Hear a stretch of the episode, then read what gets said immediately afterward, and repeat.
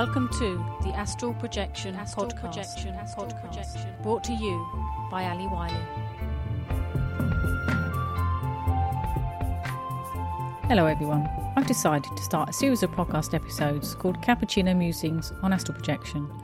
Most mornings, I go for a cappuccino at my favourite bar.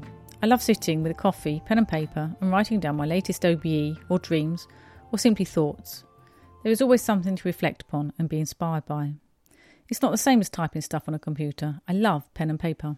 This morning I was thinking about fear in the astral and how it can interfere with an OBE. When we are overcome by fear, our mind seems paralysed, rationality disappears, and we become a victim of our emotions. Fear can even block an out of body experience before it starts. The first step in dealing with fear is looking at the why. Why are we afraid? OBEs are not the most talked about subject in the world. If you want to learn more, you have to actively look for information. In many societies, dreams and astral experiences are not valued and all too often brushed under the carpet. Fear could be fear of the unknown. So, to deal with this, we need to find out about the astral, read books, watch videos, listen to podcasts. Communicating with people who have OBEs is also important. It is also important to remember that there is no better guide than the one you have within.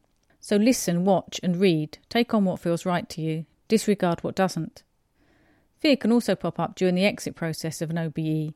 This is usually due to the various weird and wonderful stuff that often accompanies a conscious exit. You may hear bangs, thuds, voices, bells. You may feel like there's a freight train running right through your body at 200 miles an hour. These sensations are known as the vibrations. People feel them in various degrees. When I exit, it's usually a very quiet affair. I usually feel something very close to a kind of pins and needles, which is actually quite pleasant. When I started leaving my body, I was very curious about these vibrations that people spoke about, so much so that I asked to experience them one night. Well, it blew me away totally, truly incredible, and experiencing it helped me to understand why some people feared the out of body experience.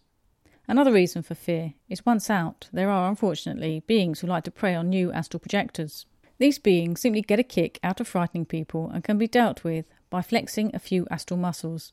Knowing and feeling that you are much stronger than they are can help a lot.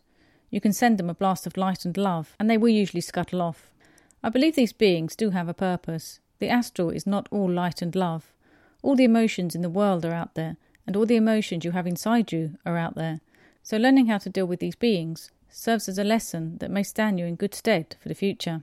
It is essential to master your fear in the astral. I always refer to a quote by Mark Twain Courage is resistance to fear, mastery of fear, not absence of fear. So, what do we do when we feel fear rising up either during the exit process or once we are free of our physical body? The secret is not to identify with the fear. Don't make it a part of you. Resist it. Don't let it encroach on who you are. It is an emotion. Stand back and observe with your mind. This may not be so easy at first, but the good news is that we have plenty of opportunity to practice during the day. Fear is an emotion, and during a normal day, our emotions vary. I live in Italy, and driving here is an excellent opportunity to practice not identifying with my emotions. It takes about 10 minutes to drive my kids to school. Within that 10 minutes, people pull out in front, cut you up, stop suddenly to grab a rare parking space, double park. It's every man for himself mentality. In that mad circuit on the way to school, people annoy me, even make me angry when I have to brake or swerve suddenly to avoid someone driving erratically one hand on the steering wheel, the other holding the phone. I use the situation to practice observer mode. I try not to identify with my emotions. And so it is with fear when practicing OBEs. Simply don't identify with it. Don't focus on it. Focus on something else, on love and joy. Don't become the fear, because you are not the fear. Acknowledge it and observe. Stay calm and strong. I hope this helps towards your astral projection success. Remember, if you want any other information about astral projection, please visit www.astralwings.com. You can also visit my forum www.astralprojectionlounge.com. Thanks for listening.